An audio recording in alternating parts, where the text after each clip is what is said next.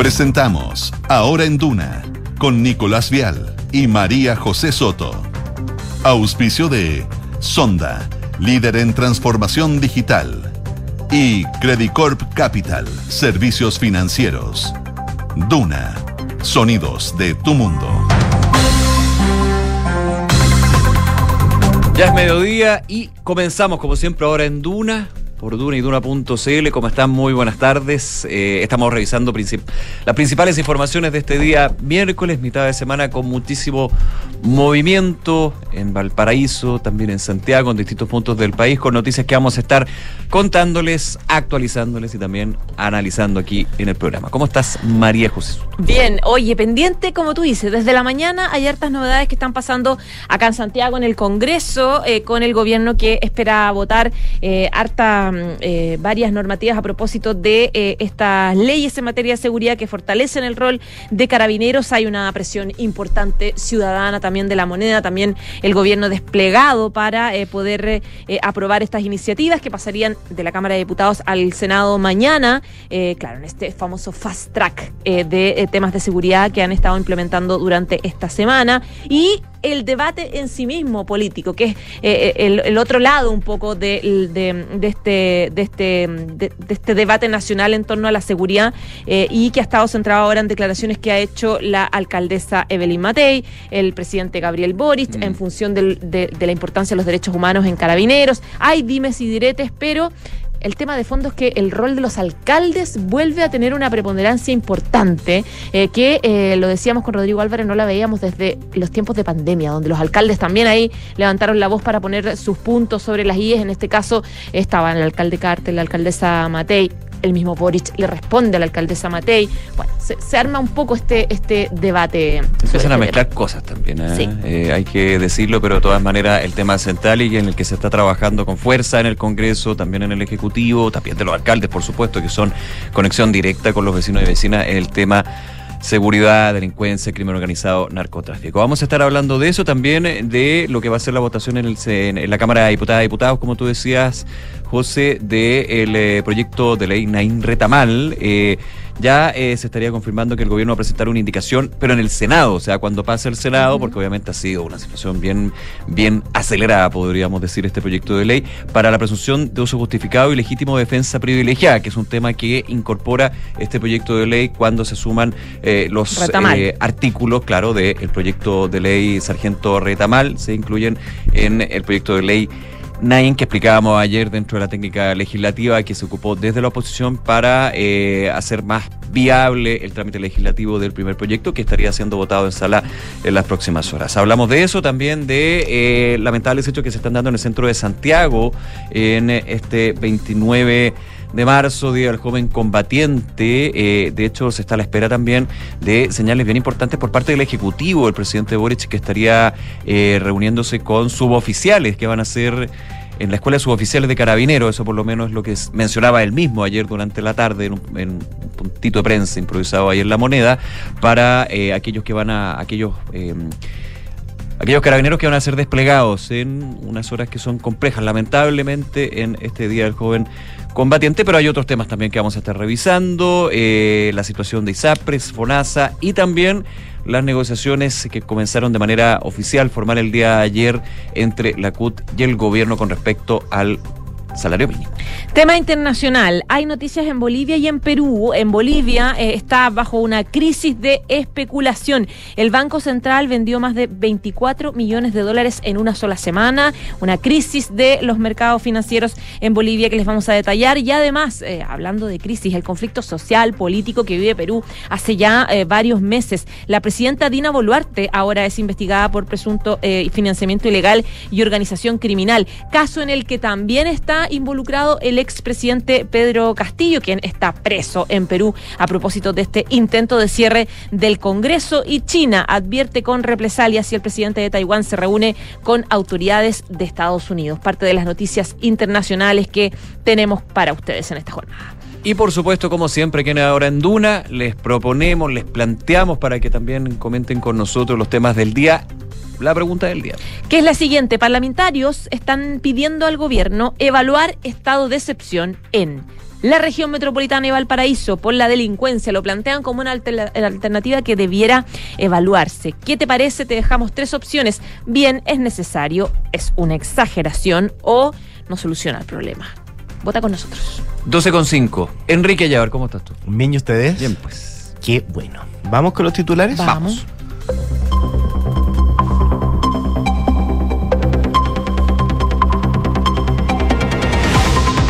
15 horas está programado que el presidente Gabriel Boric visite la Escuela de Suboficiales de Carabineros en una actividad que se espera sea de carácter privado.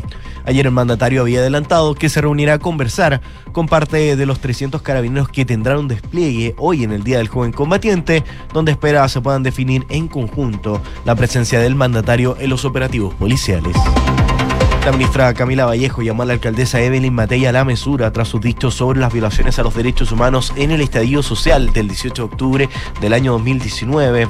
La jefa comunal de Providencia aseguró que si hubo violaciones a los derechos humanos durante el estallido social fue porque los carabineros no tenían cómo defenderse. Y tras varios puntos de división oficialista, la moneda se vio obligada a postergar indicaciones a la ley Naín Retamal. El punto más sensible de la discusión sería una disposición que concede la presunción del uso justificado de armas de servicio.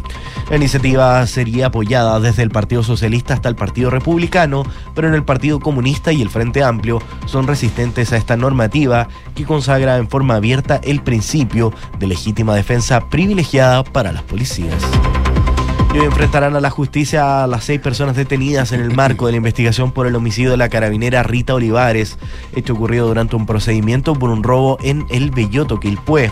La audiencia de control de detención se realizará en el juzgado de garantía de esa misma comuna. Entre los arrestados recientemente hay una mujer, pareja de uno de los implicados, acusada de ser encubridora. El expresidente Sebastián Piñera se refirió al indulto otorgado en el año 2020 a un detenido por la muerte de la carabinera Rita Olivares y explicó que este se fue por razones sanitarias en base a criterios objetivos, según indicó el exmandatario, quien aseguró además que el beneficio a Luis Martínez Conde es muy distinto a los otorgados por el presidente Gabriel Boric en diciembre del año 2022 y indicó estos no tienen ninguna base de comparación. Carabineros reporta hasta ahora cortes en tránsito en Plaza Italia y otros sectores de la Alameda debido a manifestaciones en las que principalmente participan estudiantes secundarios. Asimismo, un grupo de sujetos realizan barricadas incendiarias en la calle Alameda con General García, interrumpiendo el tránsito vehicular y peatonal del sector, según informa la institución policial. Rusia dejó de compartir información nuclear con los Estados Unidos, por lo que ya no avisará cuándo y dónde realizará ensayos de misiles. El Kremlin ya había suspendido su participación en el nuevo trato START, último pacto de armas atómicas que mantenía con Washington, y desplegará un arsenal en Bielorrusia. Fiscalía del Perú investiga a la presidenta Dina Boluarte y al exmandatario Pedro Castillo por lavado de activos. El caso se funda en supuestos aportes ilegales en la campaña electoral del año 2021 e involucra a un empresario que declaró haber financiado los viajes y actividades proselitistas de la hoy presidenta. Boluarte ha tachado las acusaciones como una oscura maniobra para manchar al gobierno. El rey Carlos III de Inglaterra llegó ya a Berlín en su primer viaje al exterior como monarca del Reino Unido y con la misión de mejorar las relaciones de Inglaterra con la Unión Europea tras el Brexit. Recordamos que el monarca inicialmente iba a ir a Francia primero, pero las masivas protestas allá lo obligaron a cancelar ese viaje. Y hoy se sortearon los rivales de las finales de Copa Davis, donde nuestro país se tendrá que enfrentar a Canadá, campeón actual del certamen, Italia y Suecia. De esta manera, el equipo capitaneado por Nicolás Mazú, agrupado en el cuarto bolillero, tendrá un difícil desafío si quiere avanzar a la ronda de los ocho mejores y pelear por la ensaladera de plata. Gracias, Quique. Gracias a ustedes. Nos vemos 12 de la tarde con 8 minutos. El tema seguridad, por supuesto, que eh, se está discutiendo, conversando desde hace tiempo, digamos, pero esta semana con mayor intensidad debido al trabajo en el legislativo, proyectos de ley. Ayer se aprobó, de hecho, la Cámara de Diputadas y Diputados, el anti-extorsión, antisecuestro también uso de armas en lugares con, eh, con un número importante de, personas, en lugares masivos, varios eh, cambios a la norma que evidentemente desde el gobierno, desde los distintos sectores políticos eh, buscan entregar mayor seguridad, mayores facultades, aumentar las penas. Y hoy va a ser un tema importante porque dentro de todos esos proyectos que se le ha dado urgencia, que se ha agilizado y acelerado lo que es el trámite también en las comisiones de seguridad respectivas, no solamente la Cámara de Diputadas y Diputados y también el Senado, está el tema de la ley Naín Retamal. Pero a raíz de toda esta mm, discusión legislativa, el llamado también del gobierno a eh, poner y apurar el tranco con respecto a la situación de la seguridad desde el legislativo, han habido declaraciones de em, que han generado cruces. Eh, este es un tema que está ahí, que va, a un tema más bien político, porque finalmente tiene que ver con seguridad, sí, pero nace de un tema de seguridad propiamente tal, y son las declaraciones que el día de ayer entregó a TVN la alcaldesa Evelyn Matei. La declaración era la siguiente. Si hubo violaciones a los derechos humanos, fue porque los carabineros no tenían cómo defenderse. Cuando se les venían encima, lo único que tenían eran bombas lacrimógenas, zorrillos, el agua, que ligerito En, en alusión al estallido social. En alusión al estallido social. Declaraciones que tuvieron una réplica eh, de distintos sectores del eh, oficialismo y entre ellos del propio presidente Gabriel Boric, quien a través de su cuenta de Twitter criticaba eh, lo que fue esa declaración en términos de enarbolar lo que podía ser una justificación a la violación a derechos humanos por parte de la alcaldesa Evelyn Matei, que aclaró en otras entrevistas que ella no estaba justificando para nada. Bueno, ahí hay un tema también político, histórico que se cruza entre medio. De hecho, en una entrevista después de ese tuit del presidente Boric, la alcaldesa Matei, una entrevista en eh, la edición central de Tele 13, eh, fue bastante más a fondo y bastante más dura con el presidente, le llamó a madurar ya gobernar y no quedarse en ese tipo de discusiones. Bueno, hoy se le preguntó también a otra integrante del gobierno, la ministra vocera eh, Camila Vallejo, quien dijo lo siguiente, eh, y lo escuchamos justamente en las declaraciones que entregó la ministra Vallejo en un punto de prensa en el Palacio de la Moneda con respecto a este cruce de declaraciones entre la alcaldesa de Providencia y el presidente Gabriel Boric. Yo llamaría a la alcaldesa a la mesura, eh, llamaría a la alcaldesa a respetar la institución presidencial y a no infantilizar la defensa de los derechos humanos. Discutía con un vecino eh, de hecho me comentaba que fue eh, víctima de violaciones a los derechos humanos en nuestro país. Eh, estas no se pueden relativizar, no se pueden justificar en el contexto que sea y en el país que sea. Y así lo ha señalado nuestro presidente el día uno. No disminuyamos el estándar democrático que hemos fijado como país en las declaraciones de la ministra vocera de gobierno con respecto a esta, insisto que es una arista de una discusión sobre seguridad que tiene la beta que estábamos comentando central en este caso, que es la discusión en la Cámara de Diputadas y Diputados y también en el Senado con respecto a proyectos de ley y demás. Bueno, eso en este debate que se estaba dando en el marco de los temas de seguridad entre el gobierno y los alcaldes. Sabemos que la relación entre gobierno y alcaldes por el tema de seguridad ha estado bien fuerte en los últimos días a propósito de Rodolfo Carter, que también ha mantenido una ofensiva importante luego de que la moneda de alguna forma cuestionara esta política de destrucción de casas eh, narco, algo que relativizó su importancia o efectividad por parte del subsecretario con intención del la semana pasada eso. Claro, y eh, que, finalmente costó que eh, Carter acusara de telefonazo a la fiscalía para evitar que le dieran información respecto de la lista de casas que estaban disponibles para demoler, etcétera, etcétera. O sea, la relación un poco tensa y que hoy día se centra en la figura también de la alcaldesa Evelyn Matei. Y claro, no eh, plantea que no, veíamos algo similar, esta, esta confrontación en que los alcaldes tratan de plantear puntos con mucha, con mucha elocuencia al gobierno y los errores ahora en materia de seguridad no lo veíamos desde la época de la pandemia, cuando eran los alcaldes los que planteaban la alerta sanitaria y la importancia de que el gobierno tuviese tomara ciertas medidas. Eran los alcaldes los que tenían ese protagonismo. Ahora pareciera que hay un intento un poco de lo mismo a partir de estos dos alcaldes. Eso en materia del debate, pero en, en respecto al proceso al proceso legislativo que se da hoy día y que se está dando esta semana, con esta semana de sesiones extraordinarias en materia de seguridad. a las 10 comenzó, de hecho, la sesión especial en la sala de la Cámara para abordar la ley Naim Retamal, que va a otorgar eh, más garantías a los carabineros en su actuar y que, em, claro, tiene varios cambios importantes. Recordemos que antes eran las leyes separadas, la ley Retamal y eh, la ley Naim. Se incorporó la Retamal a la Naim y ahí donde empieza el conflicto y el debate que se puede dar en la votación eh, de hoy día. Eh, ¿Por qué? Por dos indicaciones que sectores del oficialismo no están de acuerdo. Una, que es la presunción justificada del arma, y la otra, que es la legítima defensa privilegiada en las actuaciones policiales que eh, eximirían de responsabilidad. Es donde está el, el problema para que sectores, por ejemplo, del Partido Comunista, diputados o sectores del Frente Amplio digan, no, aquí hay algunos problemas porque estas dos iniciativas lo que hacen es que van en contra del derecho penal, porque van en contra del derecho eh, del debido proceso, de la igualdad de los procedimientos judiciales y eh, que vulneran los, los, principios del derecho penal. Y ellos están de acuerdo, o sea, los diputados eh, oficialistas que tienen estas posturas están de acuerdo en cambiar algunas cosas administrativas que sí benefician al carabinero. Por ejemplo, cuando esté en medio de un proceso judicial por el uso de arma, una denuncia, que los procesos judiciales no duren un año o, varios años o, más tiempo, donde el carabinero esté suspendido por mucho tiempo, se, extienda y, por ejemplo, que no se le corte el sueldo, que no se le suspenda el sueldo, porque evidentemente eso es importante, em, o que él pueda declarar en calidad de testigo y no inmediatamente de imputado, eh, que no exista un fallo que se demore tanto tiempo, es decir, poder acelerar esas, ese tipo de cosas. Desde Pero, lo operacional, digamos, cuando desde lo este administrativo, claro.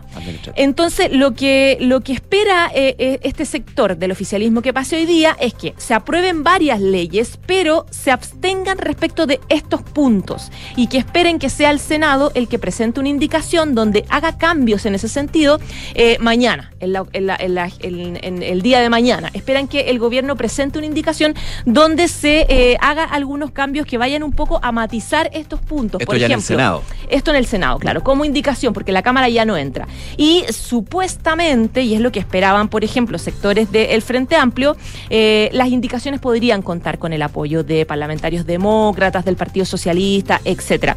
Eh, la idea es que, eh, por ejemplo, esta facultad de presunción de inocencia, o, o sea, perdón, presunción de uso justificado del arma, quede, por ejemplo, para casos donde los carabineros o efectivos policiales vayan a zonas más extremas, por ejemplo, estado de excepción, etcétera, pero no simplemente para un carabinero que está en la calle midiendo el, tráfico, por ejemplo. Que se, que se especifique un poco en qué casos podría utilizarse este rol. E-, eh, eso es lo que quisieran que se, que se, que se especificara. Ahora, yo hablaba con algunos senadores, demócratas y Partido Socialista, que no, no les interesa ningún cambio, que están a favor de aprobar esta ley tal como está, tal como quedó de la Comisión de Seguridad. Así que en realidad no sé qué tanto podría, eh, podrían concretarse los cambios que el Frente Amplio espera en el Senado. Da la sensación de que el Senado se va a aprobar la, la, ley así como va y que en la Cámara de nuevo van a haber problemas cuando vuelva. Aunque igualmente en la Cámara ya se habla de que estarían los votos para eh, que claro, pase. Claro, porque el PS estaría a favor, claro.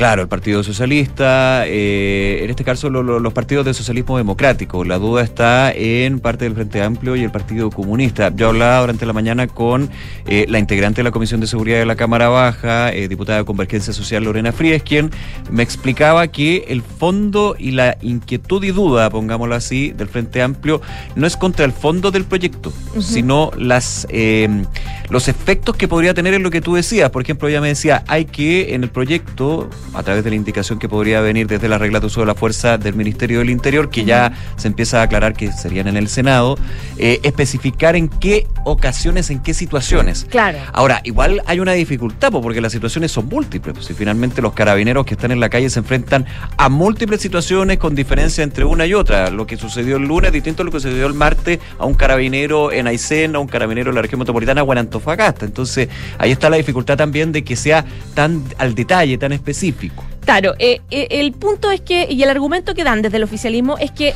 este tema no resuelve necesariamente eh, la la, eh, el problema que tienen carabineros en su actuar, porque por ejemplo, para el uso de armas, lo que pasó el, fin de semana con el fallecimiento, el asesinato de esta carabinera, la carabinera ni siquiera alcanzó a usar su arma porque le, dispararon eh, estando en el auto. claro, No, se, no alcanzó a hacer nada. Mm. Entonces, claro, planteaban, por ejemplo, que sí una ley que podría ayudar más en esto es, porque es, ya muchos han planteado la diferencia que tiene carabineros en el acceso a armas y la diferencia que tienen las armas hechiza o la delincuencia, la capacidad que tienen de armamento, que es infinitamente muchas veces superior a la que tienen los propios carabineros. Entonces, planteaban que, por ejemplo, la ley de control de armas puede ser más efectiva porque, considerando que hay 700 eh, mil armas que están inscritas en Chile y 61 mil de esas están perdidas o robadas y hay más de un millón de armas que son hechizas. Entonces, controlar la cantidad de armas podría eventualmente reducir en esa vulnerabilidad que tiene Carabineros. Bueno, son distintas posturas que se dan como en el debate. Sí, perdona, fíjate que en el tema de armas, de hecho, hubo un, punto de prensa, el subsecretario de Prevención del Delito con la PDI,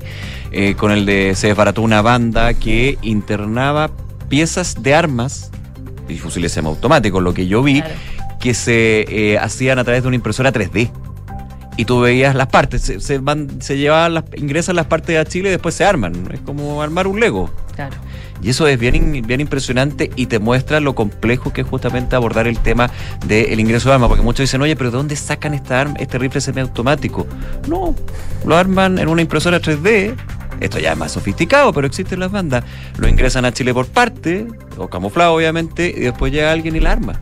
Porque muchas veces dicen, ah, es porque se robaron un, un retén del ejército, por ejemplo. Sí, hay casos, hay pocos casos, digamos, en general en, en, los últimos años, pero hay pero eh, pasa esto. Entonces, evidentemente, desde, eh, yo creo que en todos los sectores políticos, pero ahora con este tema en particular, con más fuerza desde Apruebo Dignidad, se apunta más bien al tema del control de la de las armas de grueso calibre que existen sobre lo que podría ser este tema que tendría que ser más específico. Esa es la mirada que tienen desde un punto, habrá que ver en la votación ya durante la tarde y los argumentos que se vayan dando, pero en el Senado también la cosa pinta como que si pasa al Senado, llega las indicaciones del Ministerio del Interior, esta ley en particular ¿Mm? eh, pasaría con bastante rapidez. Oye, en todo caso, hoy día en la Cámara 30 diputados se inscribieron para tomar la palabra, así que se va a votar tardecito, como pasado la... Porque a las 3 de la tarde. claro. Claro, por ahí, 3 de la tarde. Claro, o sea, va a ser más tarde. Bueno, vamos a estar atentos a, eso. Oye, y esto también en el contexto de lo que lamentablemente, y, te lo dices mucho, ¿ah? eh, aceleró este tema sobre este proyecto y otros proyectos en materia de seguridad desde, desde, el legislativo. Ojo que en el Congreso se ha trabajado durante mucho tiempo en estos proyectos. Son tiempos legislativos que lamentablemente uno quisiera que fueran más rápidos, pero no lo son. Bueno, lamentablemente por la muerte de la suboficial mayor, que fue ascendida póstumamente, Rita Olivares, eh, se pasa lo que estamos viendo en el Congreso, se suspende la semana distrital y se enfocan en solamente estos proyectos de ley. A propósito del asesinato de la suboficial mayor, ayer se detuvieron a tres personas más que estarían involucradas, hay una investigación que hacer evidentemente y la definición de la justicia, en el homicidio de la carabinera entre los arrestados, una mujer, pareja de uno de los implicados, acusada de encubridora y otros dos que, habrían estado ahí.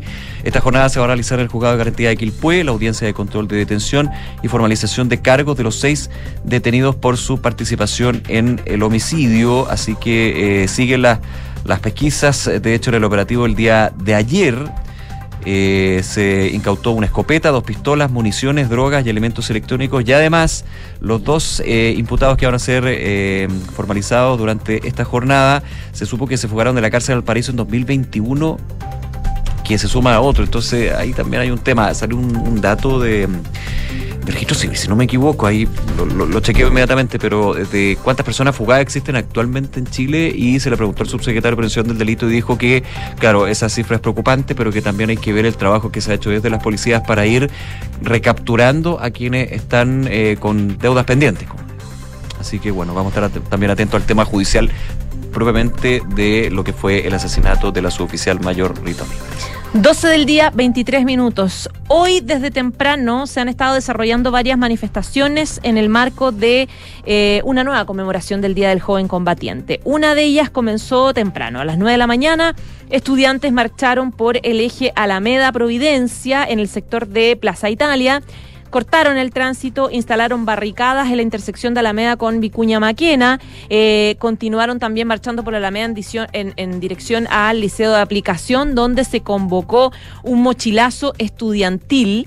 Eh, en ese sector, claro, ahí empezó a llegar eh, distintos, más manifestantes, carabineros, manifestantes pusieron barricadas en distintas partes, empezaron a lanzar bombas molotov, piedras, etcétera, contra carabineros, donde también se registraron agresiones incluso a periodistas, a la prensa, a carabineros. Eh, el personal de control de orden público está eh, a esta hora, de hecho, dispersando sujetos que están realizando actos violentos, barricadas y lanzamientos de elementos contundentes, dice la Prefectura Central de Carabineros a través de su cuenta Twitter, poniendo en riesgo a las personas que circulan en el lugar.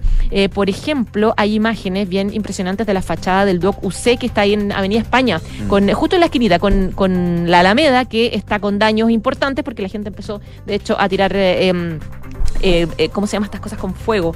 Eh, ¿La bomba No, no, no son, bueno, como una especie de piedras encendidas en contra de, de, no eran bombas en contra De, del, del, edificio y empezaron a generar estos desastres. La protesta congregó se congregó en los alrededores de, em, de, este, de este instituto, del DUOC.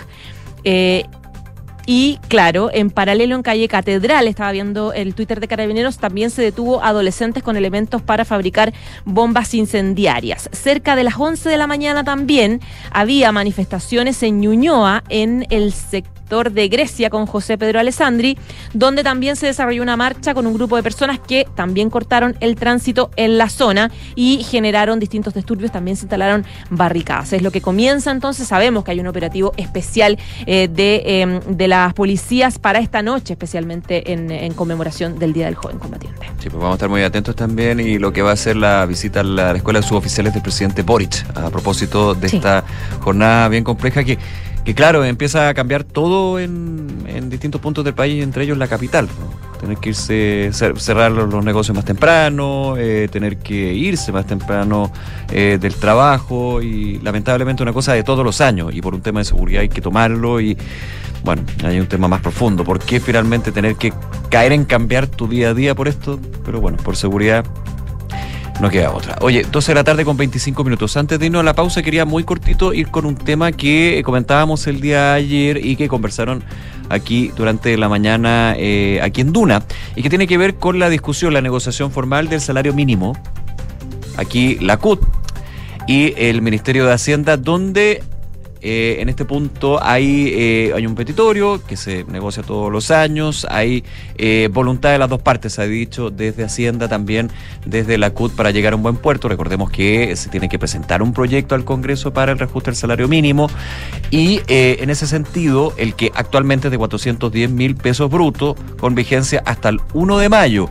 Ahora, el, eh, la CUT ha apostado y ha pedido al gobierno que la promesa de campaña de los 500 mil pesos de salario mínimo que se comprometió en campaña para los cuatro años de gobierno, no se especifica, especifica cuándo, digamos, es en los cuatro años de gobierno llegar a esos 500 mil pesos, se acelere y se concrete en mayo del próximo año, no en este, en mayo del próximo año, obviamente con las vicisitudes y situaciones y lo complejo que puede ser para Hacienda, digamos, hacer un salto tan grande que desde los expertos también se dice, ojo, está en 410 mil pesos, pero se puede llegar a cumplir y llegar a los 500 mil. Evidentemente depende de varios factores y que no tenga un efecto, por ejemplo, a quienes pagan el sueldo mínimo que son las pymes. En la mañana conversamos con David Acuña, presidente de la Central Unitaria de Trabajadores, y esto es lo que nos dijo.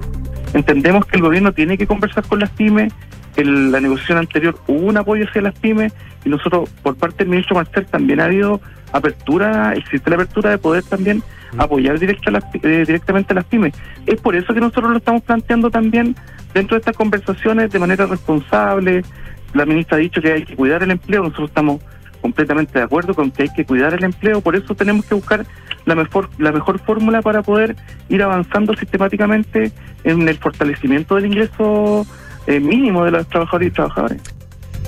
La entrevista completa la pueden revisar en duna.cl y, y, claro, aquí está lo, complejo, porque si se cumpliera con esto, eh, aquí el dato es, bien decidor. En caso de que el monto alcanzara los 500 mil pesos, el aumento del salario mínimo sería de 21%. 21%. Que no es el 12% de inflación. El 11,9%, muy por sobre la inflación. Lo que pasa es que evidentemente la mirada que tiene la CUT y, es totalmente lógica es que cuando se eh, discute el salario mínimo se evalúa también lo que es la línea de la pobreza, una línea de la pobreza que obviamente ha ido eh, cambiando debido a esta inflación de 11,9%. Obviamente en la mesa de negociaciones con la CUT uno no soy ministro de Hacienda, pero me imagino que también está ahí, eh, se está considerando en la negociación la inflación hoy y la proyección de inflación. Que según todos los expertos, el Ministerio de Hacienda, el Banco Central, ojo que ya viene el IPOM, el la Política Monetaria de marzo, que va a ser bien relevante en ese punto, indican que la inflación seguiría cediendo y que dejaría los dos dígitos para final de este año y podría acercarse al rango meta del Banco Central. Eso evidentemente podría ser un factor para que el gobierno diga difícil llegar en acelerar lo que puede ser 500 mil. Si no me equivoco, la mirada de, eh, de Hacienda es que 500 mil se alcance ya el último año de gobierno, cerca del último año de gobierno que se explicaría bastante en términos de. Pero sí el ministro Hacienda dio luces de que podría flexibilizarse. Sí, no, no, no. Obviamente fue con el tejo pasado, como siempre, por parte de la CUT todos los años lo mismo, pero. una negociación. Claro, pero sí eh, más de lo que estaba estipulado para el próximo año. No dijo que no inmediatamente, pero sí, pero igualmente la CUT habla de mayo del próximo año, 2024 para llegar a 500 mil, acelerar esto. Algunos dicen que la mirada de Hacienda apunta más a septiembre o diciembre del próximo año. Y eso evidentemente depende del contexto. Insisto, el efecto de eh, las em, de los empleadores que finalmente pagan el sueldo mínimo. O sea, que en Chile los que más pagan el sueldo mínimo, casi la totalidad son las pymes.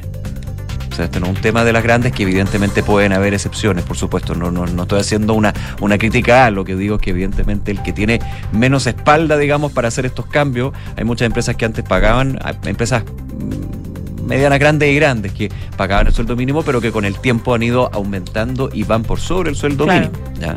Las pymes son las que están ahí y obviamente son las que resienten con esto y otros elementos que también están ahí, como por ejemplo lo que ya se va concretando, que va a ser la reducción de la jornada laboral semanal de 45 40 días, a la espera de que se vote el proyecto en el Senado, perdón, que ya pasó tercer trámite en la Cámara y que este sea aprobado eventualmente con una gradualidad de cinco años sobre esto que igual genera costo.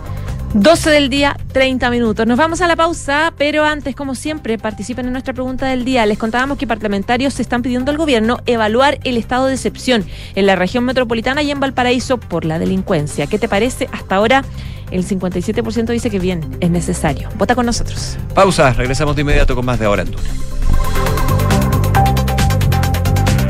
En Sofofa partimos con historias del salitre y hoy estamos con historias de energías limpias Pasamos terremotos, crisis nacionales y globales, haciendo de la adversidad una oportunidad. Nos digitalizamos, nos conectamos, exportamos y transportamos. Y en estos momentos que parecen inciertos, celebramos 140 años y celebramos las historias de empresas y miles de chilenos que trabajan por convertir Chile en un país de oportunidades. Sofofa, junto a sus empresas, 140 años trabajando el Chile que viene.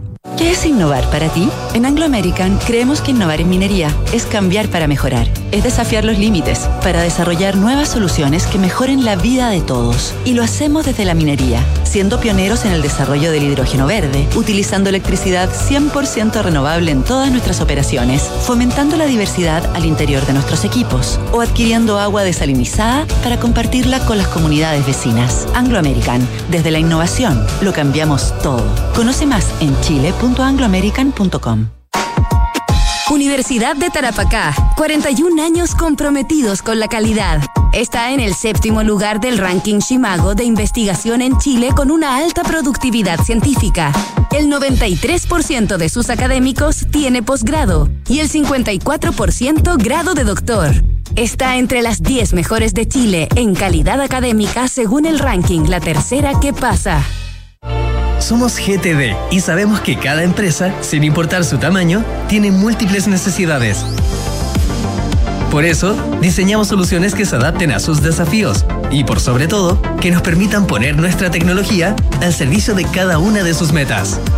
En GTD, creemos en las empresas y las acompañamos día a día, porque en el camino hacia el éxito vamos juntos. GTD. Hacemos que la tecnología simplifique tu vida. Los departamentos de edificio Isidora y Benjamín de Inmobiliaria Hexacón destacan por su diseño, amplitud de espacios y continuidad de vistas gracias a ventanales de piso a cielo. También por sus cocinas y closets diseñados con el sello y calidad de la marca italiana Bontempo. Un proyecto boutique con departamentos de uno y dos dormitorios en pleno barrio El Golf, a pasos del Cerro San Luis. Conoce más en www.exacon.cl.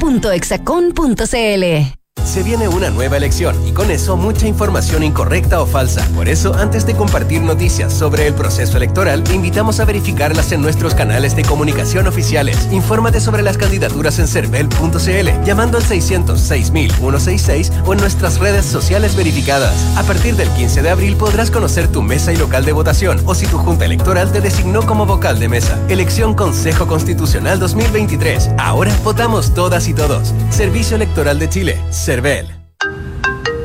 Hola, mi amor. Hola, hola, ¿cómo estás? Bien, o sea, más o menos. Acabo de colgar con el taller y el auto lo tienen la otra semana. Chuta, ¿y qué vamos a hacer para el turno del colegio mañana? ¿El turno? Tranquila, manéjate con Quinto. ¿Quinto? Sí, Quinto, una app donde eliges el Toyota híbrido que quieras y lo usas por el tiempo que necesitas. En tu caso, una RAV 4, para que te quepan todos los niños. Grande Quinto. Descubre nuestros nuevos puntos de retiro y conoce todos nuestros modelos híbridos descargando la app Quinto Share. Quinto, Siempre es importante prevenir las emergencias en nuestra vivienda y el barrio. Encender una fogata o quemar basura son actos arriesgados y podrían ocasionar un incendio. Si ves personas realizando acciones que involucran fuego y sientas que constituyen un riesgo, denuncia al 133 de Carabineros o al 134 de la PDI. Aprendamos y no prendamos. Juntos podemos evitar una tragedia. El MINBU lo hacemos todas y todos. Ministerio de Vivienda y Urbanismo. Gobierno de Chile. 12 de la tarde con 35 minutos. Estamos en Ahora en Duna y vamos con todos los deportes. Ha vuelto en Gloria y Majestad Francesca Ravizza. ¿Cómo estás, Fran? Muy bien, ¿y ustedes? Traté de llenar tus zapatos, como te dije, y no se logró. Así que qué bueno que volviste. Qué bueno, qué bueno que me extrañaron. Ah, campeona. Víctima. Víctima campeona. Oye, noticias de último minuto. A ver. Hace muy poquito, a las 11 de la mañana, fue el sorteo de la final de la Copa Davis. De la final, les recordemos que eh, funciona con fase de grupos, tipo un mundial. eh, muy criticado y que están, bueno, no vamos a entrar en eso, pero recordemos que eh, tenía un acuerdo con la empresa Cosmo, que es de Gerard Piqué, están con problemas de pagos, de plata, pero hasta ahora se sigue jugando con el formato de Cosmos, que es este nuevo y polémico formato. Sal- hoy día Salpicó esto. salpicó. Eh, se hizo en Málaga a las 11 de la mañana. Chile, recordemos que tras superar a Kazajistán en La Serena, volvió a las finales después de cuatro años. Matsu es el capitán y hoy conoció a sus rivales en la fase de grupos que va a ser entre el 11 y el 17 de septiembre en varias ciudades que también se sortearon hoy día, que son Valencia, Bolonia, Manchester y una ciudad croata aún por confirmar. Los rivales de Chile, el actual campeón, Canadá, no le tocó fácil, pero Chile estaba en el bombo 4, por lo que sí o sí le iba a tocar una potencia mm, mundial. Suecia e Italia le tocaron como rivales. Van a jugar en Bolonia, porque, por lo que Italia va a ser local en esta primera parte de las finales de la Copa Davis. Jugadores fuertes que tienen los distintos equipos. Canadá tiene a Félix Auger Aliasem, que es 6 del mundo, y también tiene a Denis Shapovalov. En Italia está Yannick Sinner, que es número 11 del mundo, que se ha mandado unos partidazos a una velocidad que no se puede creer con Carlitos Alcaraz, el español. Eh, Lorenzo Musetti, que es 21, y Mateo Berretini, que es 23, que si bien ha tenido algunos problemas físicos, ha estado un poco irregular, eh, es un gran, gran jugador y los jugadores fuertes de Suecia son Mikael Imer 53 y Elías Imer 149 como los hombres más eh, peligrosos de Suecia. El equipo chileno tiene a Nicolás Yarri, que es actual número 57 del mundo, a Cristian Garín, 82, a Alejandro Davilo, 162, Marcelo Tomás Barrios, que es 183, y Gonzalo Lama, que ya está bastante más abajo, que es el 385 del mundo. Recordemos que Garín viene de caer en la tercera ronda del el Open del el Masters 1000 de Miami. Cayó ante, ante Stefano Tsitsipa, un número 3 del mundo, o sea, un gran partido. eh, perdió en tres sets, un partido muy, muy peleado. Y finalmente no pudo contra el número 3 del mundo, pero fue un partido durísimo. Y Jarry, que empezó ya su preparación de cara a Roland Garros, ahora está camino a Marruecos para seguir allá eh, la competencia, pero... em, a través de un chat de difusión que tiene eh, su, su equipo de comunicaciones para, para la prensa deportiva, mandó un video en el que eh, se refiere a este sorteo, dice que está contento por saber los rivales y los lugares donde van a jugar, tiene muchas ganas, van a ser partidos y series muy disputadas, dijo eso sí que van a ser rivales difíciles y espera que lleguen con un equipo completo y saludable. Eso sí, dijo que a cualquiera se le puede ganar si se hacen las cosas bien y espera que sea una linda semana. Recordemos cómo son las finales de las Copa Davis, por, es que a alguien le ha quedado un poco enredado. Por, como, por ejemplo yo. Por- ya, son cuatro grupos de cuatro equipos cada uno. ¿Ya? Ya. Clasifican los dos mejores de cada grupo a una final 8, que se va a disputar en Málaga entre el 21 y el 26 de noviembre, donde también se van a disputar los cuartos, la semi y la final del certamen. Y para esa fase también se va a realizar un sorteo cuando se termine la fase de grupos, la etapa eh, anterior.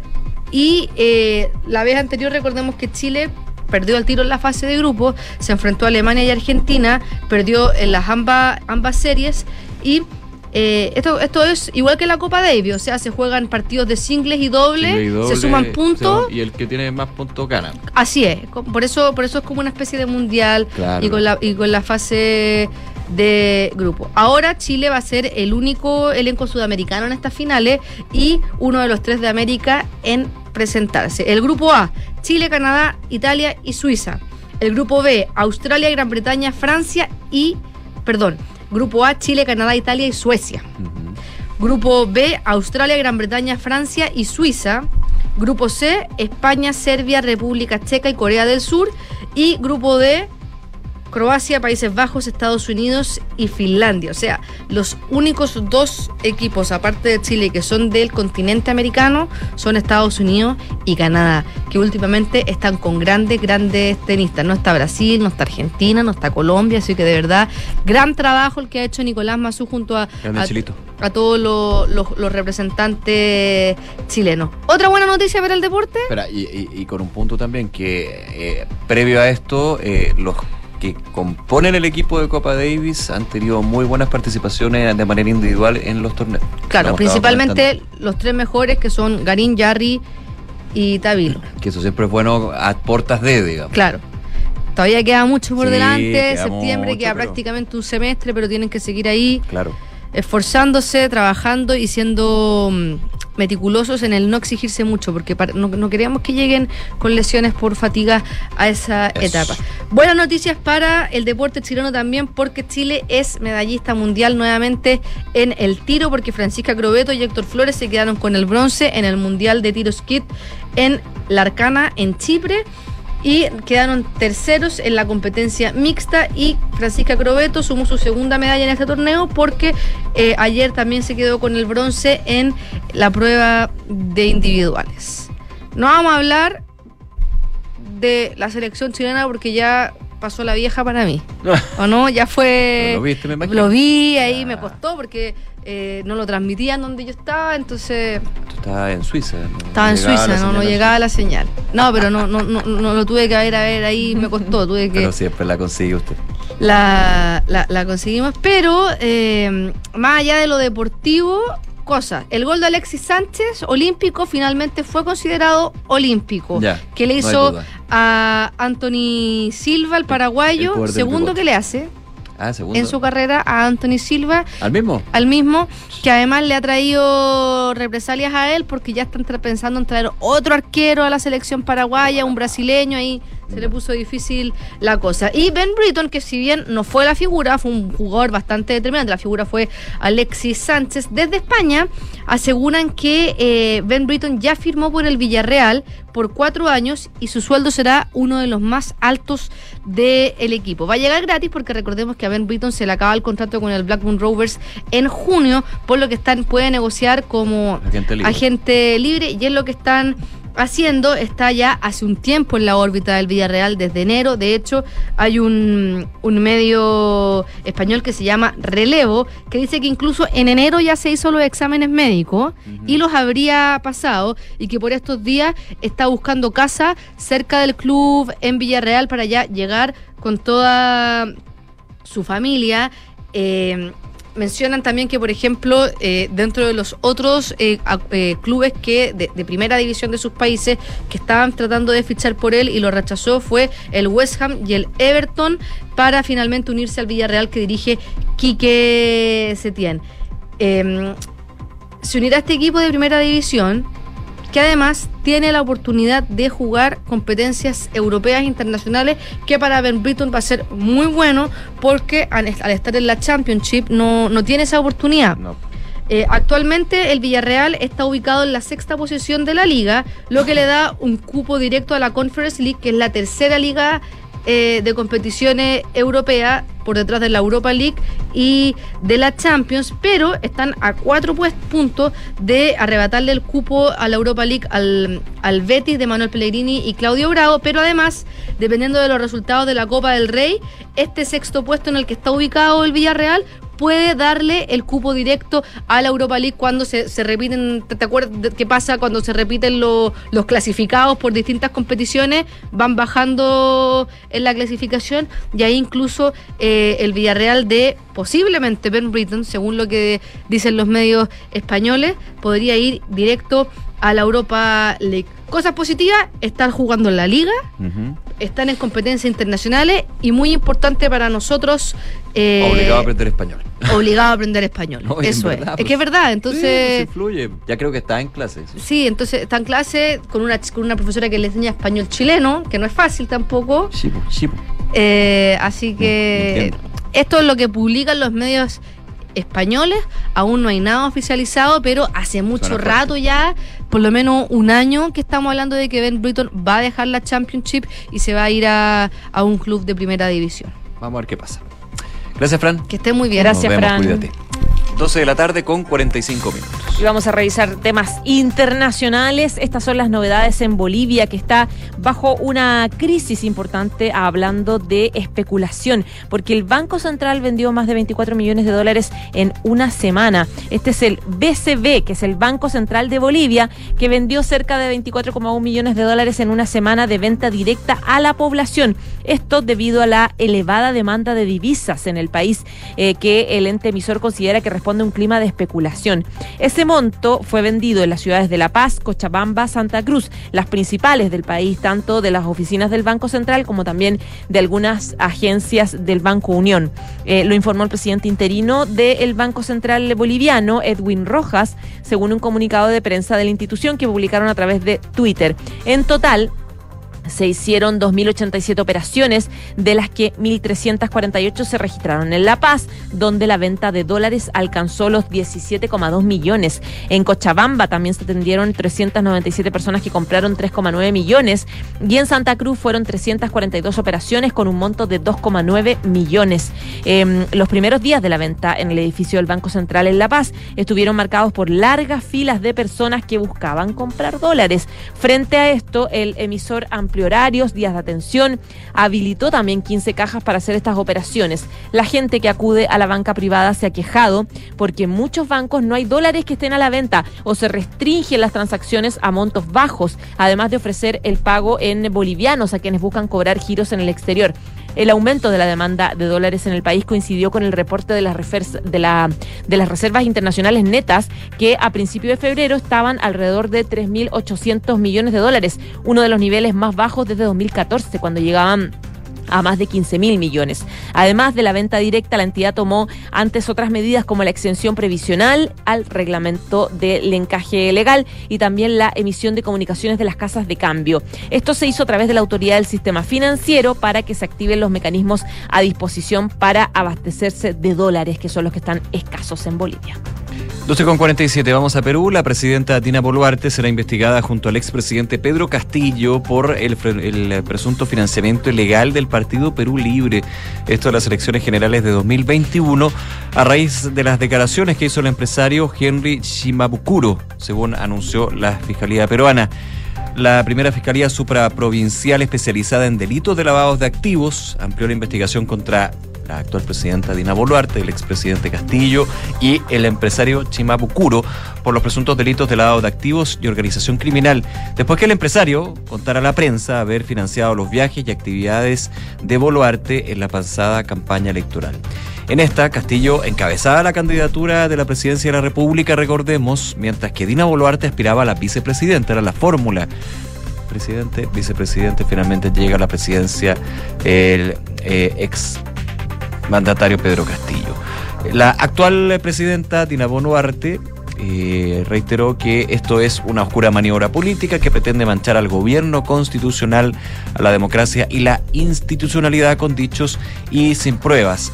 Agregaba Boluarte que no ha existido ningún tipo de negociación, pedidos o favores por parte eh, esto, la señora de la, de la presidenta se eh, especifica desde la presidencia peruana. El último, eh, el, domingo, de hecho, Marita Sánchez, una profesora allegada a Castillo, denunció en el programa Cuarto Poder que el empresario, un asesor en la sombra del expresidente y Edubigis Beltrán aportaron fuertes sumas de dinero a la campaña de Boluarte para acceder a programas de ayuda con el Estado y colocar a personas cercanas en altos cargos públicos. 12 del día, 49 minutos. Nos vamos a China, que advirtió en esta jornada con represalias si la presidencia, la presidenta de Taiwán se reúne con autoridades de Estados Unidos. China declaró que cualquier reunión entre la presidenta de Taiwán, Tsai Ing-wen, y el presidente de la Cámara de Representantes de Estados Unidos, Kevin McCarthy, sería una provocación grave a la que Pekín simplemente respondería. La portavoz oficial de los asuntos de Taiwán del Consejo del Estado de China, Chu Fenglian, afirmó que la escala en Estados Unidos de las autoridades taiwanesas es esencialmente un acto provocativo para eh, depender de los Estados Unidos para la independencia. Chu sostuvo que con este viaje los dirigentes la isla intentan crear incidentes que violen el principio de una sola China y afiancen la idea de una China, un Taiwán y dos Chinas. Además, la portavoz instó a Washington a cumplir estrictamente con el principio de una sola China y no facilitar a Tai que transite por Estados Unidos o incluso se comunique con funcionarios estadounidenses como medidas eh, prácticas para cumplir con el compromiso serio de no apoyar la independencia de Taiwán. La mandataria isleña va a hacer una escala en Nueva York el 30 de marzo y otra en Los Ángeles el 5 de abril como parte de su viaje a Centroamérica, donde va a visitar Belice y Guatemala, dos de los 13 países que todavía mantienen lazos diplomáticos con Taipei, según la oficina presidencial de Taiwán. Eh, Tsai también arribará el 5 de abril a Guatemala para una visita de dos días donde se va a reunir con su homólogo. En agosto de 2022, la visita a Taiwán de la entonces presidenta del Legislativo de Estados Unidos, Nancy Pelosi, enfureció a Pekín, que la calificó de farsa y de traición deplorable. 12 de la tarde con 51 minutos. Estás en Ahora en Duna. Hablemos de salud, la situación también eh, del sistema de salud privado y público. Eh, de hecho, ya eh, comentábamos en los últimos días, José, que eh, se confirmó la mm, el alza en cinco de las seis ISAPRES abiertas de lo que va a ser los planes de salud. De hecho, hoy ya me llegó el mes. Te llegó ya, la- avisándote. La carta de adecuación, con un tope máximo, recordemos, de 2,6% Del que, de por supuesto, estabas enterado. Sí, Cuando recibiste tu carta como usuario, me refiero. Esperado. De hecho, qué bueno que ahora te mandan el mail, porque antiguamente eh, la carta llegaba como Era cinco meses de- y llegaba como cinco meses después. Y, Y me pasó. y- no voy a decir de quién para qué. o a tu dirección anterior. O a la dirección claro, anterior, se no, ahora el infinito. por correo, por si ahí usted tiene que hacer uso de esa carta de adecuación y leerla, por supuesto, con lo que son los argumentos de la CISAPRE. Oye, pero a, a propósito de eso, eh, durante la mañana en Hablemos en Off conversaron con el director nacional de FONASA, Camilo Cid. Si estoy hablando de la ISAPRES que tiene que ver FONASA, mucho que ver, pues, porque en los últimos meses, de hecho en el último año, una migración importante de usuarios de ISAPRE a FONASA. Desde la asociación de ISAPRE se explicaba que más que el tema, porque uno puede decir, ah, por la crisis tal, no, era más por el tema de la situación económica, de un desempleo que no está desbollante, pero que sí, claro, cuando uno tiene un problema en términos de pagarle ISAPRE, tiene que ir a FONASA. pues. Entonces, obedecía más bien al ciclo económico, pero desde algunos sectores dicen, ojo, igual el tema que están viviendo en términos de la incertidumbre sobre el sistema de salud privado eh, puede jugar ahí. Escuchemos lo que dijo Camilo Cid, director de FONASA, respecto a la migración de ISAPRES al sistema público que se dio los últimos meses y también ahí eh, cómo lo están abordando. Bueno, eh, sobre la primera parte, efectivamente, la última vez que hubo una migración grande fue para la crisis financiera global, el año 2008-2009. eh, que, que impone situaciones económicas, ¿cierto? Eh, que, que hacen que la gente tenga que optar por, por lo más barato. Eh, sin embargo, en esta ocasión ha sido más sostenido y de mayor profundidad, ¿no? O sea, la salida de las personas de ISAPRE ha significado un 5% de su cartera. Eso es inédito y, y bueno, y, en su mayoría han venido a, a. Ahí lo que comentaba el director de FONASA, también explicando, en parte son, son datos bien relevantes, porque cuando hablamos de ISAPRES, de FONASA, hay que dimensionar también que tiene que ver con los prestadores de salud. El eh, director eh, del eh, Seguro Público decía, el 52% de la actividad de las clínicas privadas es de FONASA, y nosotros mantenemos convenio con el 99% de las clínicas privadas. Así que por eso también se hablaba durante mucho tiempo de reforzar FONASA, de hacer una reforma en términos integrales. Hay visiones distintas cómo hacerlo. Hay una crisis del sistema de privado, eh, los temores en términos de que se deje caer el sistema privado, pero que finalmente el sistema público, en este caso FONASA, no tiene la capacidad para absorber los más de 3 millones y medio de afiliados y afiliadas de la CISAPRE también en términos de la preocupación que se ha dado desde el Colegio Médico con respecto a las prestaciones adeudadas y las que se podrían adeudar y cómo se va abultando esto, porque finalmente no es solamente, eh, yo hablaba durante mm, la semana con la presidenta del Colegio Médico, perdón, no, no, no, con, con- con el vicepresidente de Clínicas de Chile sobre este tema y me explicaba, ojo que esto no son solamente las clínicas grandes, porque aquí como que se hace la caricatura de que la clínica grande es la que tiene el tema con ISAPRE.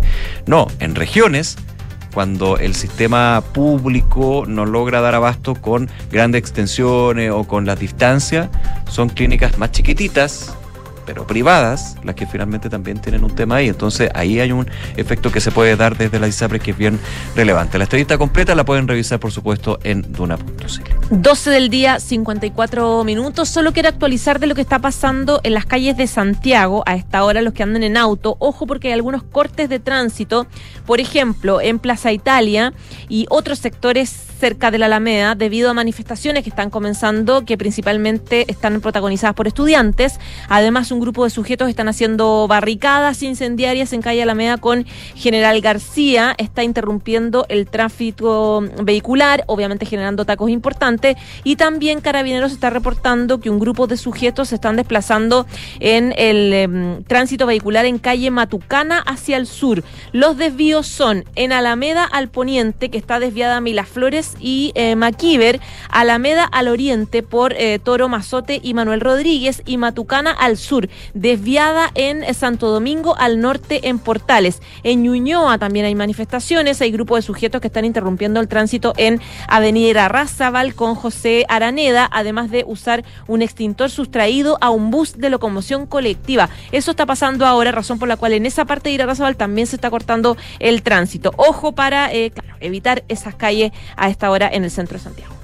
12 de la tarde con 56 minutos. Hay noticias del comercio que eh, es bueno tener en consideración y muestran también eh, una realidad que se vive en términos de una caída en el consumo que está impactando las ventas del comercio, especialmente para los supermercados. ¿ah? Ojo, que hemos dicho varias veces que, claro, cuando hablamos del comercio y dividimos lo que puede ser el retail mismo con los supermercados, los supermercados, por ser eh, productos de necesidad básica, no resienten tanto la situación. Igualmente hay que ir al supermercado, igualmente hay que ir a comprar, pero han tenido las mayores caídas en el último tiempo. Hay datos de la Cámara Nacional de Comercio que a modo general en la región metropolitana indican que las ventas del sector cayeron 12,6% en enero y 13,1% en febrero, ubicándose en ambos casos bajo los niveles previos a la pandemia. Desde la Cámara Nacional de Comercio indican que en un principio de año marcado por los altos niveles de stock y fuertes ofertas, se continúa viendo un mayor efecto en la desaceleración del consumo sobre principalmente bienes durables. Y por su parte, la línea tradicional de supermercados también marca caída de dos dígitos, afectando los resultados reales por la mayor inflación en el rubro. Por supuesto que los precios de los productos en los supermercados también han hecho un efecto de el desincentivo de un producto por otro y eso evidentemente se resiente. Los resultados dan cuenta de un escenario de menor consumo de los hogares, producto de una menor liquidez, un mercado laboral que se ha ido estancando, dice la Cámara Nacional de Comercio, y que junto con una inflación más persistente ha afectado el crecimiento de la masa salarial y con esto el poder adquisitivo de los hogares. A esto se suma dice la Cámara como factor, la confianza de los consumidores que se mantiene en terreno negativo, lejos de nivel neutro, pese a una leve mejora registrada en febrero. Con estos resultados, las ventas completaron ocho meses consecutivos de caídas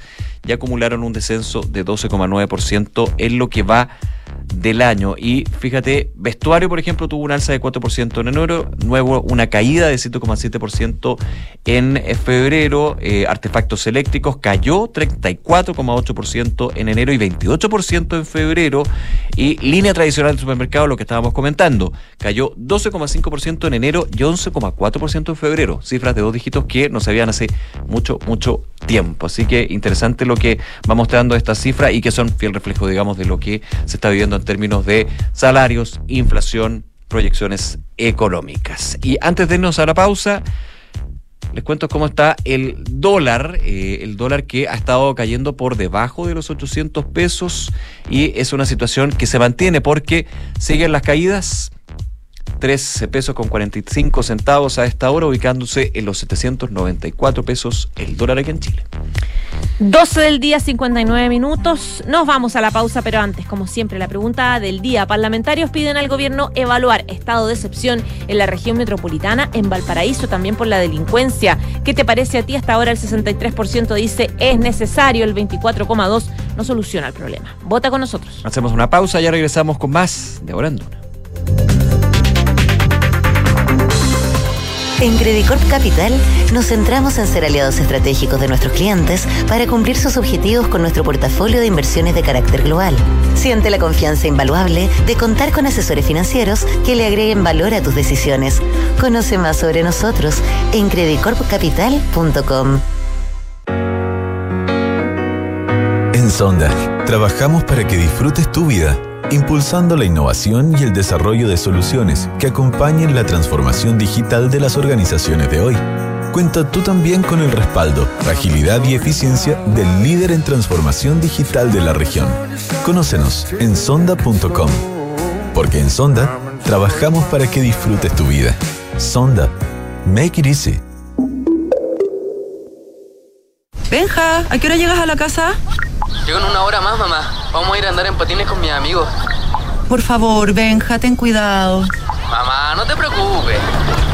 Cuando los accidentes ocurran, en la alemana estamos contigo. Protege a tus hijos desde recién nacidos hasta los 30 años con el convenio Accidentes de Clínica Alemana. 45 años de experiencia en urgencia escolar, las 24 horas y los 365 días del año. Infórmate y contrátalo 100% online en clínicaalemana.cl. Clínica Alemana, si es tu salud, es la alemana. Construir un futuro mejor es una responsabilidad que compartimos todos. Mientras más países adoptan medidas para reducir las emisiones de carbono, la demanda de productos y servicios esenciales para el crecimiento económico sigue en aumento. No es fácil, pero son recursos como el cobre producido por BHP en Chile los que ayudan a hacerlo posible. El futuro está aquí. Descubre cómo en bhp.com slash mundo mejor. Tercera está de aniversario y para celebrar seguimos sorteando premios increíbles. Participa por estadías para dos, gift cards gastronómicas, conciertos en Movistar Arena con ubicación privilegiada y muchas experiencias más. Concurso exclusivo suscriptores La Tercera. Si eres suscriptor, participa en clublatercera.com y en nuestras redes sociales. Y si aún no lo eres, suscríbete ya a La Tercera y aprovecha nuestra promo 50% off en cualquiera de nuestros planes y podrás participar. Bases legales en clublatercera.com. Talana, la más completa plataforma digital de recursos humanos, ahorras tiempo y costos. Simplifica tus tareas del día a día con las soluciones del ecosistema de Talana. Dedícale tiempo a lo que más importa, los equipos y las personas que lo conforman. Únete a las miles de empresas que ya han digitalizado su área de recursos humanos con Talana. Conoce más en talana.com. ¡Felicidades! Puedes escoger el premio que quieras. ¡Ay, quiero ese! No, eh, ese. No, mejor el del lado. ¡Ay, no sé cuál elegir! A veces no importa si le sigues dando vueltas, pero a la hora de invertir es mejor Scotia Fondos, que cuenta con toda la solidez y respaldo internacional que tiene Scotia, donde puedes invertir de manera fácil a través de la app o web y un grupo de coaches expertos te guiará según tu perfil de riesgo y objetivos. Toma la mejor decisión. Invierte en Scotia. Infórmese de las características esenciales de la inversión en estos fondos mutuos establecidas en sus reglamentos internos y scotiabankchile.cl. Infórmese sobre la garantía estatal de los depósitos en su banco o en cmfchile.cl. Marca registrada de Bank of Nova Scotia. Utilizada bajo licencia.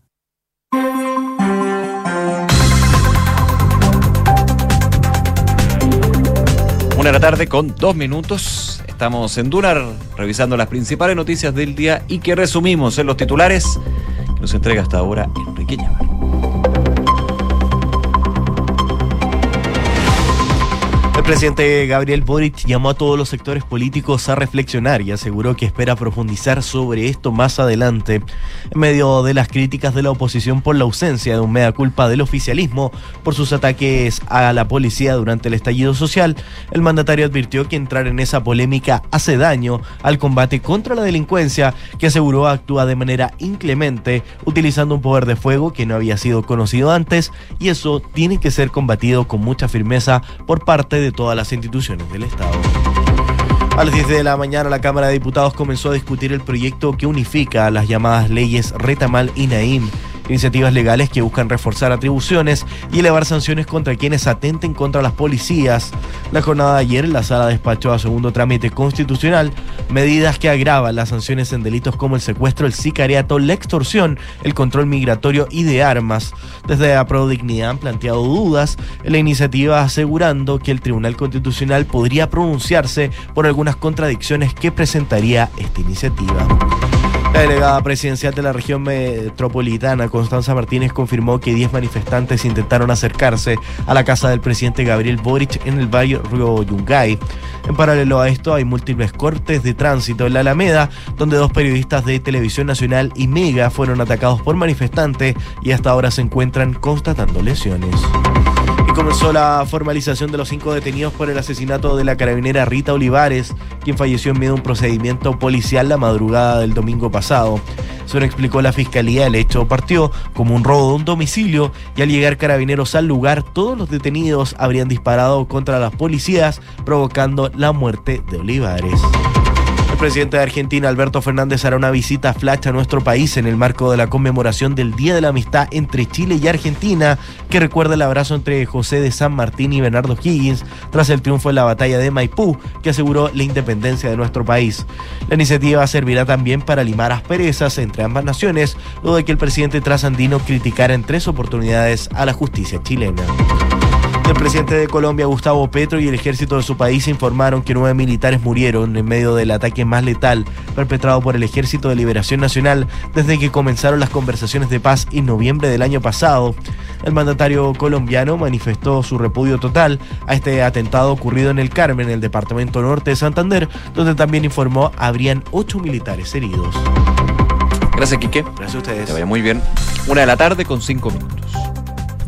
Y seguimos revisando temas nacionales. Vamos con las declaraciones que acaba de hacer el presidente Gabriel Boric, quien lamentó el tono que ha alcanzado la discusión sobre el apoyo del gobierno a precisamente carabineros luego de los cuestionamientos de la oposición a la ausencia de un reconocimiento de parte del oficialismo sobre las críticas que hicieron contra la institución en el marco del estallido social y los años que vinieron después de eso.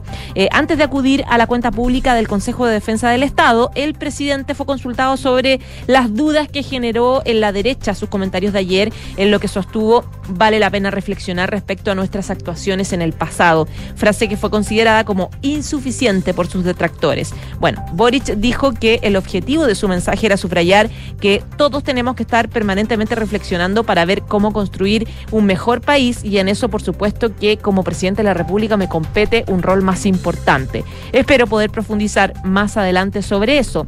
Tenemos una lucha como sociedad contra una delincuencia que actúa de manera inclemente, que está utilizando un poder de fuego que no había sido conocido y eso no, eh, no y eso tiene que ser combatido con mucha firmeza por parte de todas las instituciones del Estado, dijo el presidente eh, Gabriel Boric. En esa línea, reafirmó el apoyo de su administración a la policía uniformada. En el combate a esa delincuencia, Carabineros cuenta con todo nuestro respaldo y eso es lo que le he expresado al general director de Carabineros, a los carabineros que están en servicio y el mismo general lo ha dicho públicamente. En ese contexto, el presidente advirtió que en estos temas tan sensibles para la ciudadanía, tratar permanentemente de hacer polémicas entre políticos solo dificulta la labor. Yo como presidente dijo tengo el deber y como primera prioridad de luchar contra la delincuencia. En eso estamos muy claramente alineados y espero que con la mayoría de la población. eh, insistió en que las polémicas, los dimes y diretes, creo que no sirven de nada, que hacen daño. Eso es justamente lo que quiero reentrar eh, a recalcar, dijo, apuntando a los reproches que realizó ayer, por ejemplo, la alcaldesa Evelyn Matei, que recordemos a través de Twitter, ella dijo que si hubo violaciones a los derechos humanos en, en, el, en el marco del 18 de octubre fue porque no tenían los carabineros cómo defenderse y algo que fue de inmediato retrucado por el mismo presidente que dijo que las violaciones a los derechos humanos nunca tienen justificación y lo engrosó la misma postura también la ministra del Interior y también la vocera Camila Vallejo. Una de la tarde con ocho minutos. Eh, relacionado a ese tema, hay eh, un día importante en la sesión de sala de la Cámara de Diputadas y Diputados. De hecho, a esta hora se está discutiendo el proyecto que unifica a las llamadas leyes Retamal y NAIL, las que buscan reforzar atribuciones y elevar sanciones contra quienes atenten policías. Uno de los puntos del articulado que ha generado mayor discusión entre las partes en la sala del Senado es la que tiene que ver con eh, y que establece en este proyecto la legítima defensa privilegiada en actuaciones policiales. De ser aprobada la ley, se eximiría de responsabilidad penal a los efectivos de las policías que llevan a cabo acciones para repeler, repeler agresiones contra su integridad o la de terceros y también cuando impidan delitos. Hubo eh, declaraciones en la sala, en medio de esta discusión, por parte de la ministra del Interior, Carolina Toa, quien profundizó en torno a los reparos que tiene el gobierno, eh, especialmente con la ley Retamal precisando que la estrategia trazada por el Ejecutivo es incorporar las indicaciones en el Senado una vez que el proyecto sea despachado por los diputados. Decía la ministra Toá, como el trámite junto juntó Retamal con Naín, aquí no hay espacio para presentar indicaciones. Hay un tema técnico práctico de que el gobierno no puede presentar indicaciones, tampoco los eh, uno u otro partido bancada, porque esto ya va a votación, digamos. Eh, así que no hay espacio para presentar esas indicaciones, las que sí va a presentar el Ministerio del Interior a este proyecto en el Senado. Aprovechó la ministra de profundizar en las orientaciones del Ejecutivo en esta materia porque dijo la orientación y del Ejecutivo y las bancadas es que a pesar que tenemos objeciones con varias de las formulaciones del proyecto Retamal, no nos parecen bien formuladas porque creemos que ese mismo objetivo se puede obtener con otras formulaciones más precisas. La, mm, iniciación, dice la ministra Toa, es que este proyecto hoy día tenga respaldo y se apruebe. Hay un llamado de la ministra Toa a que se apruebe el proyecto Naín Retamal, eso fue en sus declaraciones hechas en el inicio de la sesión en sala le demos los votos y sigamos en el Senado mejorándolo, pero hay que mejorarlo. Ahí obviamente hay un llamado por parte de la ministra del Interior a el oficialismo a votar este proyecto porque se sabe que de la oposición sería muy raro que haya un voto en contra, digamos, a este proyecto en particular. Una de la tarde y diez minutos. Seguimos conversando sobre el tema, temas de seguridad. A propósito de eh, una petición que están haciendo varios senadores para, o no, no necesariamente senadores, parlamentarios, que están solicitando extender el estado de excepción constitucional en la región metropolitana y en Valparaíso, que sabemos que han estado enfrentando episodios de violencia en el último tiempo. Y queremos preguntarle al senador Castro, Juan Luis Castro del Partido Socialista, que lo tenemos en línea y que precisamente está con esta idea. Senador, ¿cómo está? Buenas tardes. Buenas tardes, encantado de saludarle, pues, a sus órdenes, encantado. Senador, ¿por qué extender el estado de excepción en Valparaíso y en Santiago? ¿Usted habla, por ejemplo, de extenderlo temporalmente por dos semanas o hacer algo que sea eh, permanente, eh, aprobándose cada cierto tiempo? No, mira, a ver, yo creo que las leyes que están despachándose en el Congreso son útiles, son necesarias, pero tienen un tiempo de demora en la aplicación. Eso es realista. Segundo, Carabineros hoy día tiene contingente limitado. No podemos multiplicar la fuerza de Carabineros. La, la ministra vocera dice, al rechazar la idea de ampliar el estado de excepción, que no podemos eh, sacar sombrero como un mago debajo de la manga. Nadie está pidiendo eso. O sea, yo le digo a la vocera, justamente cuando pedimos estado de excepción, estamos diciendo que reconocemos que el carabinero no da abasto.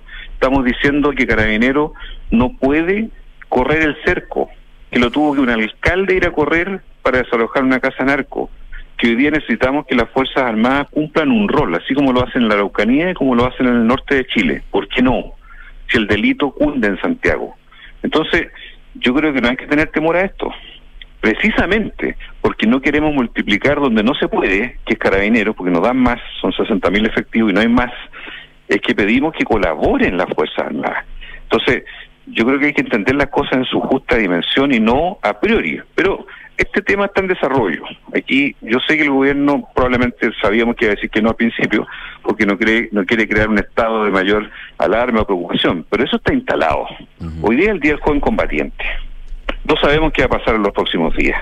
Si llegara a haber otro atentado, otra víctima, las cosas, desgraciadamente estamos en Chile, pueden volver a cambiar. Entonces yo no pierdo ninguna esperanza, porque creo que cuando uno escucha al gobernador del Paraíso, que es un hombre de izquierda, más de izquierda que yo, ¿ah? y dice, sí, en Valparaíso la cosa está tan candente que yo no le hago el quite y perfectamente sería bueno tener un estado de excepción en la región de Valparaíso. Eso habla de que estamos deponiendo las trincheras de cada cual y estamos diciendo lo primero es combatir el delito. Y me parece que en esa perspectiva hay que ponerse siempre. Senador, ahora eh, la pregunta, y, y- y yo sé que es, eh, es difícil contestarla, digamos, si se, eventualmente se aplicara lo que se solicita, que es el estado de excepción constitucional, que significa finalmente el despliegue de fuerzas militares. ¿Es cuánto dura? Porque, por ejemplo, viendo la situación de la macrozona sur, que ha tenido resultados en el combate al terrorismo, a el robo de madera y otro, se ha tenido que eh, ir aplazando 20 veces en el Congreso, entendiendo que tiene efectos, pero también de que no se está atacando el problema de fondo. Esto también podría ser una situación, eh, un doble filo, digamos, en la medida en Valparaíso y también en Santiago, ¿no? O la región A metropolitana. ver, y la naturaleza es distinta. En el caso de la Araucanía, es terrorismo. ¿cierto? Seamos sinceros, el terrorismo que está oculto en los campos, en los bosques, que, que queman de noche, en fin. En el caso de Santiago es delito común. En el caso del norte es migración irregular. Para Santiago, yo creo que eso podría durar lo que se estime, pero es una medida de shock. Eso es, no es una medida permanente. Porque Ahora, si no estaríamos haciendo región, otra cosa. pero en la región metropolitana, yo sé que no, es ter- no, No no- no todas, califica terrorismo y en Valparaíso tampoco, pero sí hay bandas criminales narco, organizadas, crimen, narco, que tienen un poder quizás similar al que se puede ver, por ejemplo, en la Araucanía. Mire, hay ciudades del mundo y algunos países desarrollados en que usted va a un mall y hay un militar con un fusil cuidando el mall. Sí. Entonces yo pregunto, a ver, a ver, ¿tenemos miedo a eso? ¿Lo- ¿En esos países lo hacen mal? ¿O, o están equivocados, perturbados? No. O sea, si fuera el caso en Santiago, algunas comunas, yo le digo, no es cada una de las comunas de Santiago, son ciertas comunas. Si me dicen Pedro Aguirre Cerda, me dicen La Pintana, me dicen, no sé, Pu- Puente Alto, por mencionar algunas, son varias más también, donde hay delito instalado, que tienen cautiverio a la gente, que la gente no se atreve a decir nada, que la gente es chantajeada. Santiago Centro, oiga, a cuadras de la moneda, ese señor que lo balearon en la cabeza hace un par de días de un mini market, que lo tenían extorsionado, extorsionado una y mil veces, y se negaba a pagar el peaje, el peaje para que lo cuidaran, todo esto entre comillas. O sea, por favor, estamos hablando de a pocos metros de la moneda. Senador. No puede ser. Sí. Sí, es que quiero preguntarle, claro, usted está, está haciendo la comparación y dice que algunos países sí efectivamente tienen a, a un militar afuera de un por ejemplo, uno puede pensar en Centroamérica, en Honduras, en Guatemala, que eso existe, están solamente dentro y fuera de los centros comerciales, colegios, etcétera, pero claro, son en farmacia, pero, pero tienen, tienen eh, esos países, los que menciono, tienen altísimos índices de narcotráfico, de asesinatos, eh, de asaltos violentos que eh, no se condicen afortunadamente todavía con las cifras que tenemos. Sí, La pregunta que le quiero hacer es, ¿cree usted que de todas formas eh, hay que implementar esa política? Atajar el problema antes, digamos. Mire, si nosotros estuviéramos hablando hace cinco años atrás, todo esto que estamos conversando sería casi ciencia ficción, ¿no es cierto? Imaginarse estados de excepción, militares para proteger el narco. Una exageración. el rumbo que ha tenido nuestro país, lamentablemente, es un rumbo a ser parte del crimen organizado, que no tiene fronteras. Ojo con esto. No está en una comuna, no está en una... No, es internacional en muchos casos. Como aquí se ha demostrado Tender Agua, por darle un botón de muestra. Cuando vamos en ese rumbo, yo no quiero llegar al fenómeno centroamericano, que es extremo. Pero lamentablemente el recorrido que hemos hecho es hacia atrás, es marcha atrás, no es, no es hacia adelante respecto a cómo estaba Chile. Por eso, si hay medidas disuasivas, preventivas, más las leyes, más ojalá se apruebe la ley Naim Retamal hoy día que le da no la- el peso de la prueba al carabinero, sino el peso de la prueba al delincuente. Bueno, algo tan simple como eso, pero que ayuda. Bueno, todo eso contribuye a disuadir, porque hoy, fíjese que las bandas criminales usan menores de 18, porque se han leído el Código Penal al revés y al derecho, y saben quién puede salir antes, cuánto le van a dar en la pena. O sea, aquí Oiga, hay una senador. institucionalidad que está en un enclave dentro del Estado operando desde el delito. Ni hablemos de las cárceles, cómo operan desde ahí Sí, claro. la delincuencia directamente para los crímenes que se afuera. Oiga, y en los minutos que nos falta, senador Castro, y agradeciendo por supuesto su, la, la conversación, ¿ah? Eh, poniéndonos en el caso de que efectivamente, vuelvo al punto, se eh, accediera, digamos, a un estado de excepción. Le hago la pregunta, ¿con toque de queda o no? Yo sé que eso depende ya de un tema cuando está el Es jefe de defensa y todo es variable, Pero mire, ponerlo pero también mire, en esa yo línea, le ¿no? digo, yo le digo una cosa. Dígame. En la pandemia vivimos toque de queda meses, casi un año más de toque de queda. Eh, El delito se disuadió parcialmente. ¿Los delitos ocurren más de noche que de día? Depende. Depende Hoy día ahora, hemos visto sí. más al revés. Hoy día hemos visto al revés. Sí, o sea, delito a plena luz del día, baleo, asalto, Centros joyería, comerciales, ¿para de todo. De todo. Entonces, yo eso queda a criterio. Antiguamente se decía que el toque de queda era como lo último, lo último que había que hacer, ¿verdad? Porque ya era como... No, no, no, no, no, no, todo esto es moderno, queda criterio, hay que, habrá que ver dónde sí, dónde no. Hay lugares, por ejemplo, que van a ser asaltados probablemente de noche, sobre todo en sectores más populares, o sectores muy lujosos, ¿ah? también pueden atacar de noche, pero no es una obligación. Lo que importa no es restringirle la vida o el desplazamiento a las personas, lo que importa es que haya fuerzas de orden armadas también que estén a disposición de cuidar a la población y de repeler a aquellos que quieren romper la paz social. Senador, una última consulta. Eh, Respecto, ya que usted mencionó eh, lo que se va a votar mañana le- de la ley Retamal Lain, eh, el Frente Amplio está planteando que el tema de la legítima defensa eh, privilegiada en actuaciones policiales que eximen de responsabilidad cuando están intentando repeler la violencia, etcétera, eh, eh, daña y atenta contra el derecho penal, contra el debido proceso, contra la igualdad del procesa- procesamiento judicial. Es decir, que no hay igualdad ante la ley. ¿Qué postura tiene usted sobre esto? Porque así quieren votar, digamos, hoy día. en- por lo menos se van a abstener en eso, esperando una indicación que cambie Mire. este proyecto mañana en el Senado por parte del gobierno. Yo creo que hoy día se va a aprobar la ley Naín Retamal en la Cámara con votos en contra, pero no mayoritarios de sectores de Dignidad o Frente Amplio Comunista. Sí, va a ocurrir eso. Eso yo creo que es una mala señal para el gobierno porque son sectores que apoyan o dicen apoyar al gobierno, pero le dan vuelta a la espalda cuando más lo necesita el gobierno. Le puedo garantizar que en el Senado esto va a ser aprobado con las enmiendas que va a llevar el gobierno mañana, que le va a presentar en el Senado, no hoy, que son correcciones y mejoras. De hecho, la ministra de Interior O sea, llamó a aprobar el proyecto. Bueno, o sea, si usted me pregunta a mí qué, qué va a pasar, se va a aprobar. Lo que sí va a quedar el sabor amargo de que sectores de izquierda que apoyan al gobierno aparezcan en un reduccionismo atrincherado, en no tener una postura única, clara, veraz, directa, de que en las duras y en las maduras se apoya el gobierno, no solamente cuando a mí me gusta. Y creo que eso es la deuda que tiene el sector del Frente Amplio y el Partido Comunista hoy día. Senador Castro, muchísimas gracias nuevamente por conversar con nosotros. ¿ah? Que le vaya muy bien. Un abrazo, hasta Un pronto. abrazo, cuídese, hasta pronto. Hasta luego. Una de la tarde con 20 minutos. Revisemos cómo estuvo la pregunta del día que les planteamos aquí en Ahora en Duna. Parlamentarios piden al gobierno evaluar el estado de excepción en la región metropolitana y Valparaíso por la delincuencia. ¿Qué te parece? El 63,9% dicen que bien, que es necesario. El 22,2% no soluciona el problema. El 13,9% dice es una exageración. La transformación digital de tu negocio nunca estuvo en mejores manos. En Sonda trabajan para que disfrutes tu vida, innovando y desarrollando soluciones tecnológicas que mejoran y agilizan tus operaciones. Conócelos hoy, Sonda Make It Easy. Y Credit Corp Capital es un holding dedicado a la prestación de servicios financieros con presencia en Colombia, Chile, Perú, Estados Unidos y Panamá. Conoce más en creditcorpcapital.com. Una de la tarde, 21 minutos. Ya nos vamos, pero viene una nueva edición de Cartas Notables con Bárbara Espejo. El capítulo de hoy, Rasputín advierte al zar Nicolás II y, por supuesto, eh, edición, no, una nueva edición de información privilegiada. Eso. Chao. Chao. Me voy. Nos vemos, chao.